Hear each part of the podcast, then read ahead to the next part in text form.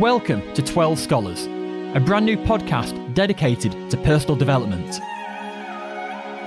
In this first series, we meet 12 inspiring people, all with a bias for being proactive. To learn more about personal development and how you can take your performance to the next level, visit our website and click the button to subscribe. In this week's show, we meet Nigel Bennett. Nigel is chairman at Hallidays, a forward thinking business advisory and accountancy firm.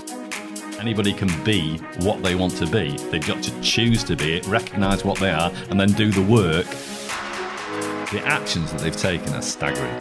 Absolutely. I'm, I'm thinking, why on earth didn't I do this 10 years ago? Is there a recommended book or, a podcast that you listen to? I'm 60, Bob. I don't know what podcast is. what, what the hell am I doing here? Nigel used to be sceptical about psychometric profiling, but now he's a big advocate of identifying your strengths and weaknesses. Over the years, Nigel has overseen Hallidays reposition itself from a traditional firm of accountants to the business partner for growth and support. A regular presenter at business events, Nigel is passionate about individuals and businesses taking action. In this episode, we sit down with Nigel to discuss how you can become more proactive by playing to your strengths. So, welcome, Nigel, to 12 Scholars. Thanks, Bob. How are you doing today? Great. Great every day. You joined Hallidays in 1990. How would you describe the profession at the time? Completely different. I was thinking about this earlier. It isn't just the industry that was different then. In 1990, the world was different. Have you heard of the phrase a VUCA world? Yes, yeah, volatile, uncertain. Yeah, and that was coined by the US military based on situations in Afghanistan and Iraq. But it definitely applies to the business world. 30 years ago, the profession was quite staid. It wasn't that long prior to that where the partners at Hallidays at lunchtime used to go up in their bowl hats and their pinstripe trousers with a brolly under one arm and the FT up to the St James's Club at lunchtime. And sometimes they came back in the afternoon, you know. So times have changed a lot. Also, we had to call everybody sir, which to my mind is just ludicrous. It was ludicrous then and it's ludicrous now. I hate all of that autocratic stuff. The organisations that surround the institution, like the ICAEW and other professional bodies, they wanted to perpetuate the the profession as it was. Very much a, a status quo. A status quo, exactly. And although the profession is more forward thinking than it was then, I still think there's a lot more the profession could do to move it forward. Business owners don't want to speak to accountants, they want to speak to business advisors. Accountants essentially are looking at historical data, so they're looking backwards. Business advisors should be looking forwards, and that's where your entrepreneurial clients are looking. They want to look forward and they want help looking forward. Obviously, you've got to do all the basic stuff that accountants have to do in terms of tax, etc., statutory accounts, but that is the boring side. It's compliance, things that they have to do, not things that they want to do. The profession is still presented as an accountancy profession. That presentation of the profession means that certain types of people are attracted to the profession we profile everybody at Hallidays. I used to be very, very skeptical about psychometric profiling and really didn't want to do one, mainly because I went for an accountancy job many years ago. I did a psychometric profile and they said, no, you're not suitable for the accountancy job, but we've got a vacancy in sales. and so uh, I sort of didn't take kindly to that because I thought, no, no, I'm, I'm an accountant, I'm not a salesman. That was all nonsense, obviously. Then one of the proactive accountants that I'm mixed with, who's um, Rob Walsh from uh, Caution, said, come down and visit offices. So I went down to his offices and said, look, I'm going to get the profiling lady in and I'm going to profile you. And so she profiled me and he had a look at the profile and it was done. It only takes really short, short amount of time, less than 10 minutes. He says, uh, oh, yes, you're somewhere to the right of Pol Pot. like all good leaders. Yeah, yeah. So I, I looked at this as well. It's okay. It's sort of reasonably accurate, but not that accurate. Um, so uh, Rob suggested that I showed it to my wife and to my then partners. So I sent this out to my partner saying, I've had this some psychometric profile done. What do you think about it? Is it reasonable? Is this anything like me? Because I'm, you know, I didn't say I think it's sort of it's okay, but not 100% accurate. So then I got some responses back saying, um, 11 out of 10. They've got you nailed and things like that. So at that point, I thought I'd better take it a little bit more seriously. I profiled the whole board. That made me change the way that I dealt with some of the board members. So, you know, one of the board members um, was a typical accountant. Typical accountants tend to have high attention to detail, be tax focused, want to do one thing at a time, really don't like change. So we would agree in board meetings changes that we'd need to make in the firm, and he'd say yes. And then he'd walk out of the room with no intention of doing it. In fact, he would actually actively undermine those change processes we used to get into email slanging matches, which were quite childish, to be honest with you. So I'd say, oh, you, I'd send him an email saying, um, you agreed to do some such and such a thing. Why haven't you done it? Um, can you just get on with it now? I need someone back saying, essentially, no, I won't. So I'd send one back saying, yes, you will. um, and it was pointless couldn't get anywhere. After we'd been profiled and I found out what his communication styles were like and what suited him, I changed my email tone and my relationship with him changed overnight. So I used to say to him, I've got this problem. Can you help me with it? And changing the, the, the words to the email saying, Can you help me with do this thing? As soon as I changed the language, all of a sudden, yes, what, what would you like me to do, Nigel? It was amazing the difference it made. So, understanding people's profiles is really, really important to cohesive teams, communication styles that are all different, and making sure that you understand them all and you are tailoring things in the right way for different people because that's a responsibility from the top down. It's not responsibility from somebody at the bottom to understand all that and work it up. You train them over a period of time. And would you say it matters which profiling tool you use or just the concept of profiling in general helps? And we use one called DISC, which is quite um, a common one. I like it because it's quick to do and it's relatively simple. Um, but there's a multitude of them out there. You can go to really complex ones like Myers Briggs, and we have expertise in those things, but we don't really, we'd like to stick with the sort of simpler tools. The reason I started this conversation was is because it's a problem in the profession. So um, if you look at the people who are attracted to the profession, it attracts a certain type of person, like that person who who doesn't want to change and who's task focused. And you really need people who are flexible, willing to change, and want to talk to clients, want to base things on relationships, want to look at possibilities and future things, and not be dealing with accuracy and detail and task focus and things like that, which a typical accountants do. So having profiled the board, I decided to profile the whole firm. And I had certain teams in the firm who were adopting change programs and other teams that weren't. And when I looked at the profiles of the teams, the ones that were adopting change and making the change processes and leading it were ones with mixed profiles within the team. So they weren't full of accountants. The ones that weren't changing were full of accountants, and in particular, the leaders were typical accountants. Yeah. Okay. So trying to get those teams to change was much, much more of a challenge. So having that diverse bunch created a more successful team. Absolutely. Just like football, if you've got 11 team players on a side, you don't just have 11 defenders or 11 strikers. You have different strikers, goalies, defenders, central defence. Great analogy. And yeah, it's exactly like that. You need typical accountants on a team, but you also need business advisors. And my split would be 50 50. It is nothing like that in the profession. Good business advisors are in the absolute minority. Lots of people think they're great business advisors. There aren't that many of them, to be honest with you. so, so having having done the um, the profiling tool on yourself, and then rolling it out to the board, and then the wider company, is that something you still use today, or how's that developed through to where you are today? We still use it today. Now we profile every single person who comes into the firm because we're looking at the teams that they're going into. We look at the makeup of the team.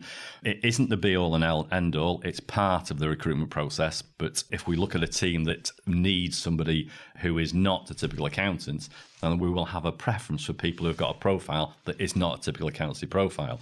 However, it isn't the be all and end all. And even if you have a typical accountancy profile, you don't have to just accept that. Anybody can be what they want to be. They've got to choose to be it, recognize what they are, and then do the work to overcome the obstacles. For example, if I went to somebody who's a typical accountant who really wants to focus on their job and they're not too senior in the firm, and the only conversations they have with clients is really, can you send me your uh, working papers to do the VAT returns or something of that nature? So simple requests, and I ask them to phone up the client and ask them how the business is doing. That's for them like going to the dentist with no anesthetic. Okay, so they're absolutely terrified of it. However, if you said that to somebody with a different profile, a more let's say, salesy profile, yeah. then they're going to be much more comfortable just picking up the phone to a, client and not knowing where the conversation is going to go. A typical accountant doesn't want to have that conversation because they don't know where it could go next and they won't might not have all of the answers. Yeah, and that'd be yeah. disaster, wouldn't it? but instead of saying, actually, that's interesting, what do you think? Or something like that. And, I suppose also, um, when you know yourselves very well and you can play to your strengths, you'll be able to almost instinctively profile your clients or people you're engaging with and how is best to communicate with them. Absolutely. If you understand profiling, uh, which I, I do now, I profile people in my head just by talking to them and watching their behaviors and mannerisms and stuff like that. It's not a natural thing for everybody to do, but some people can quite naturally modify their styles to the way that the person they're speaking to. Some people prefer to talk deliberately, they're reflective, there'll tend to be gaps in the conversation while they're thinking about things. If you talk to them like I normally do with a rat a machine gun approach, they're not going to feel all that comfortable with me. So I have to modify my style with those people. But the impact of of even the awareness of it, even if you don't modify, impacts you in, on your personal life as well as the business life, and it's um, it's fantastic thing to recognise that actually people are different because there's not a good or bad profile. They're all equally, you know, there isn't. They're not good or bad. There's no way to describe them. People are just different. But the awareness of that and the awareness that it's not somebody's fault or something that they're different. So I'm having a go at somebody because they talk in a different way to you or have a different style to you is just ridiculous, really. It's just that they're different, you know, and that tolerance of difference is something that I feel is incredibly important in society. It's incredibly important to individuals, but it's incredibly important to team building and having a cohesive and firm that feels like the culture is exists and it's not just something that's written on walls.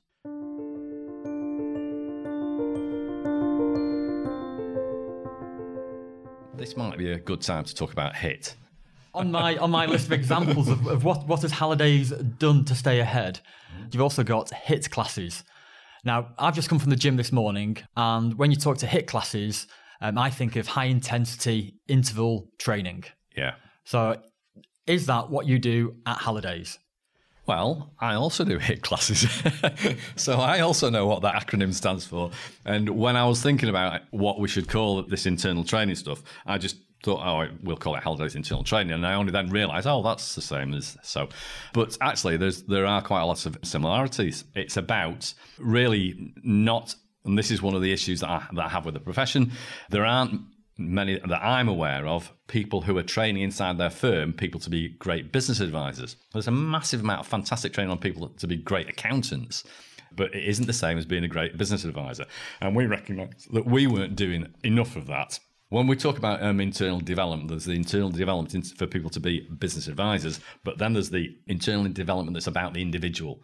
We do confidence classes and things like that. We do um, emotional intelligence stuff. So getting people to, and we'd also do things like everybody has their disc profiling gone through so they understand what their styles are, what their communication styles are within the team. All of that sort of stuff is about um, personal, uh, personal learning. The HIT stuff is sort of on top of that to try and encourage people within the firm to, to become business advisors and not accountants. I'll tell you a story about how that started because that's quite funny. Um, I, I, I can get a little a bit frustrated um, when I run um, courses, including the Business AM, which maybe we'll talk about afterwards, about taking action because there is no point running a course if people don't take action. I don't care about what people think about me in the course. All I care about is that they take action as a result of the course. That is the only thing that matters. Do something. Do something, exactly. And I know from uh, from courses that have been run in Hallidays in the past that um, lots of people have committed to doing things and then not not done anything. So the first thing I did um, before um, I allowed anybody onto the course was I did a sort of pre-course. Um, it was sort of um, filter thing where I explained what the course would cover but I also explained the sort of contract that would exist between me and them, which involved them having to take action and going outside of their comfort zone, not wildly outside, but just steps outside of their comfort zone and committing to doing a certain amount of time on th- this type of function between the, uh, uh, the things. And I thought that um, when I so I deliberately pose it in a way that was almost threatening. If you don't do this, you'll be off the course, right? You know, one strike and you're out. And are we talking the, the hit classes or are we talking the business class, the business No, this is the hit classes, and this was my presentation to the team to see because I wanted to filter them, them down to the ones who people who really wanted to, were committed to do it. And I had a room full of typical accountants and people who are um, more um, like business advisors and people from other areas in the firm. Um, and I thought I'd get a um, you know fifty percent dropout rate after my sort of dire warning and stuff like that.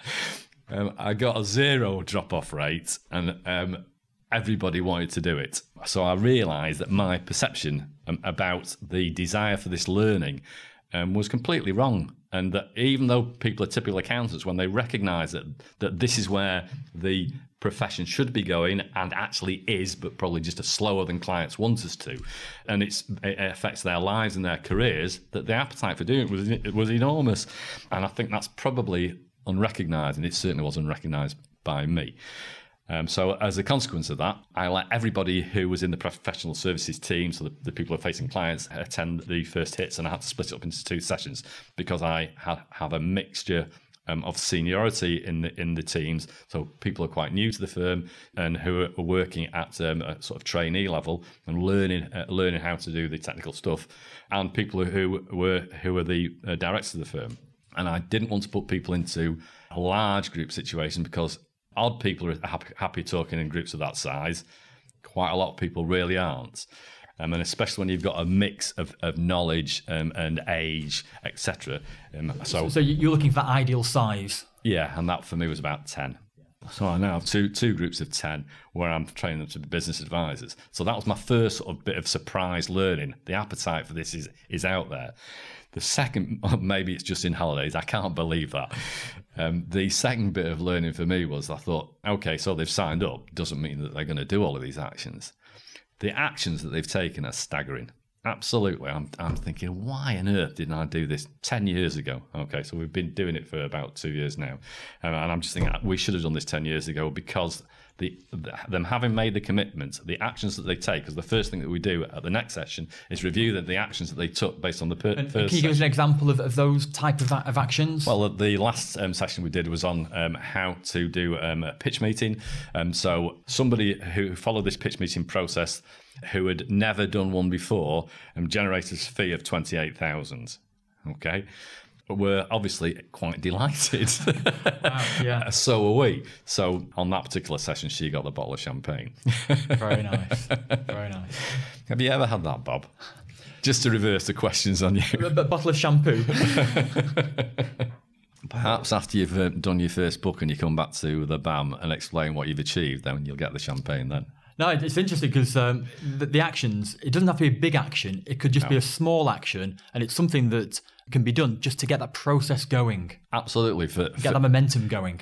absolutely. It's about steps. It's really, really important not to put people into the zot, which is if you've got your comfort zone that's quite small, and then there's an area that you can probably go into, and the area outside that is the zot, which is the zone of terror, right?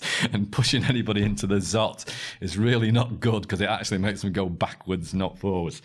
One of the things that I hate is seeing unfulfilled potential in people. It's not our job to make people fulfill that potential and impose it on them. It's our job to give them the tools and the opportunities so that they can fulfill their own potential. And that's what HIT is all about.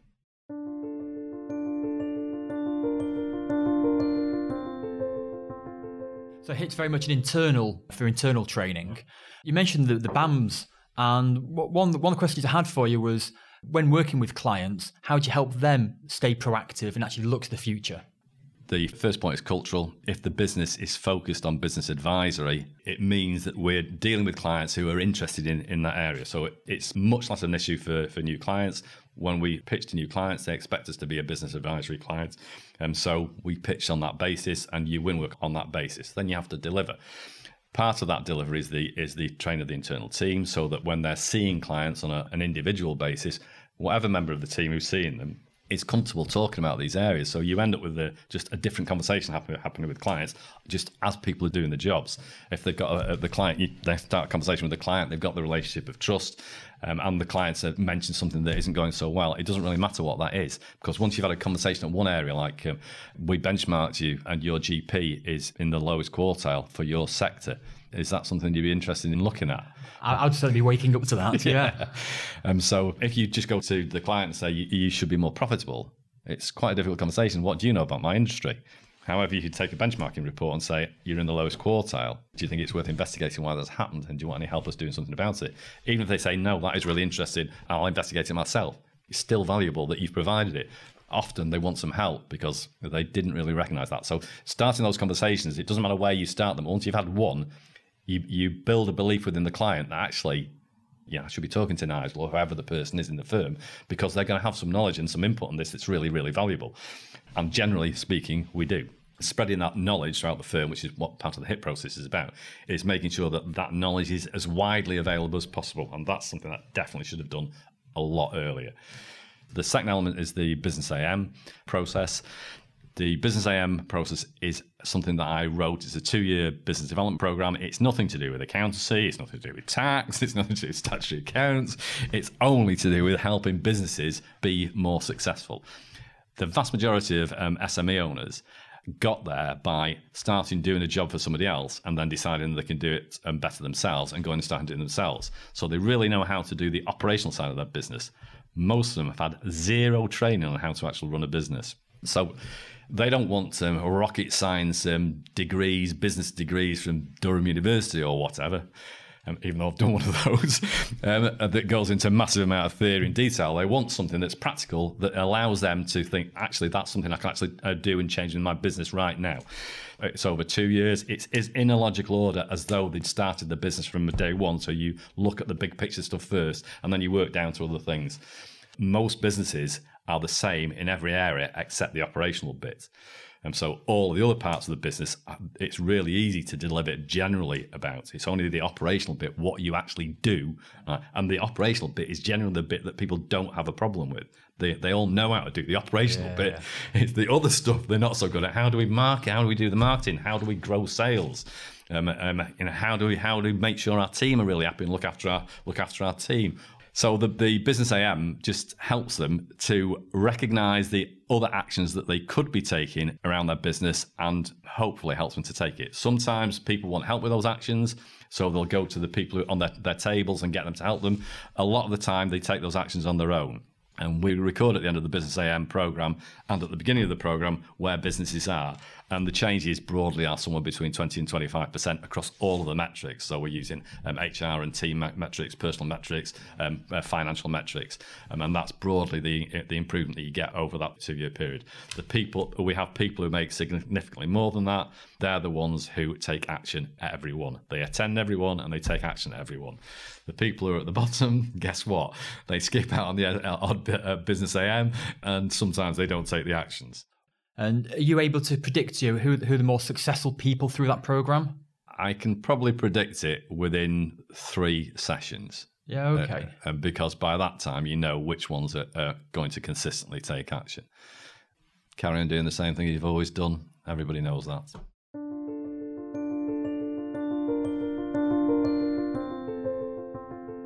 If you were to start all over again, what advice would you give your younger self? Um, that would definitely be about limiting beliefs things happen to you in your formative years, let's say, that uh, give people beliefs about themselves. And it took me quite a long time. I think I was over 30 before I recognized that that was something I could actually choose to change.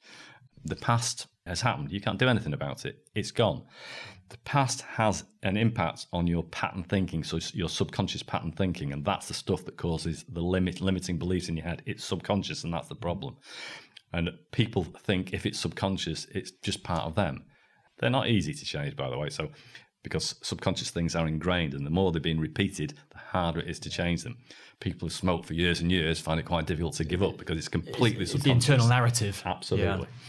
Yeah. Um, so um, we could actually do a whole presentation on this, by the way. We can do a blog on this, just individual point. Yeah. Okay.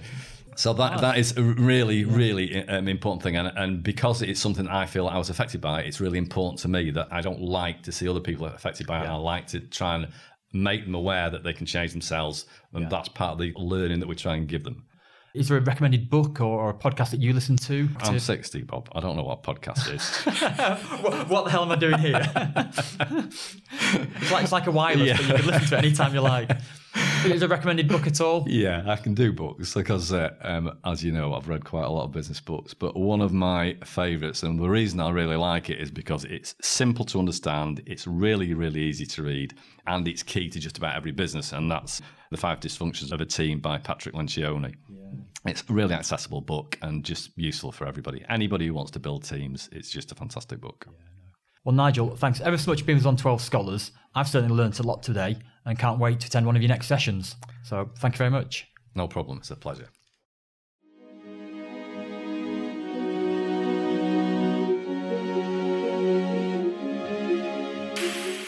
That was Nigel Bennett, one of those people who's proactive to the core.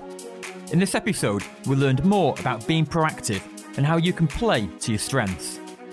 Nigel's advice is to identify your strengths and weaknesses using the DISC profile. Adapt your communication style to better suit those around you. Combine your specialist skills with those who are stronger in other areas. And differentiate yourself by getting better at what you're good at. To learn more about Nigel and meet other inspiring people, visit our website at 12scholars.com. In other news, our first edition of the journal is now available. It's a stunning collection of insights and practical advice written and designed to inspire the next generation of leaders. To get your copy, be sure to visit the website.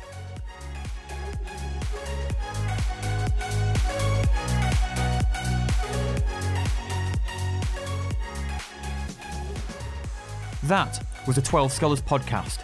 If you like the episode, write us a review and be sure to tell one of your friends. My name is Bob, and I look forward to joining you next time.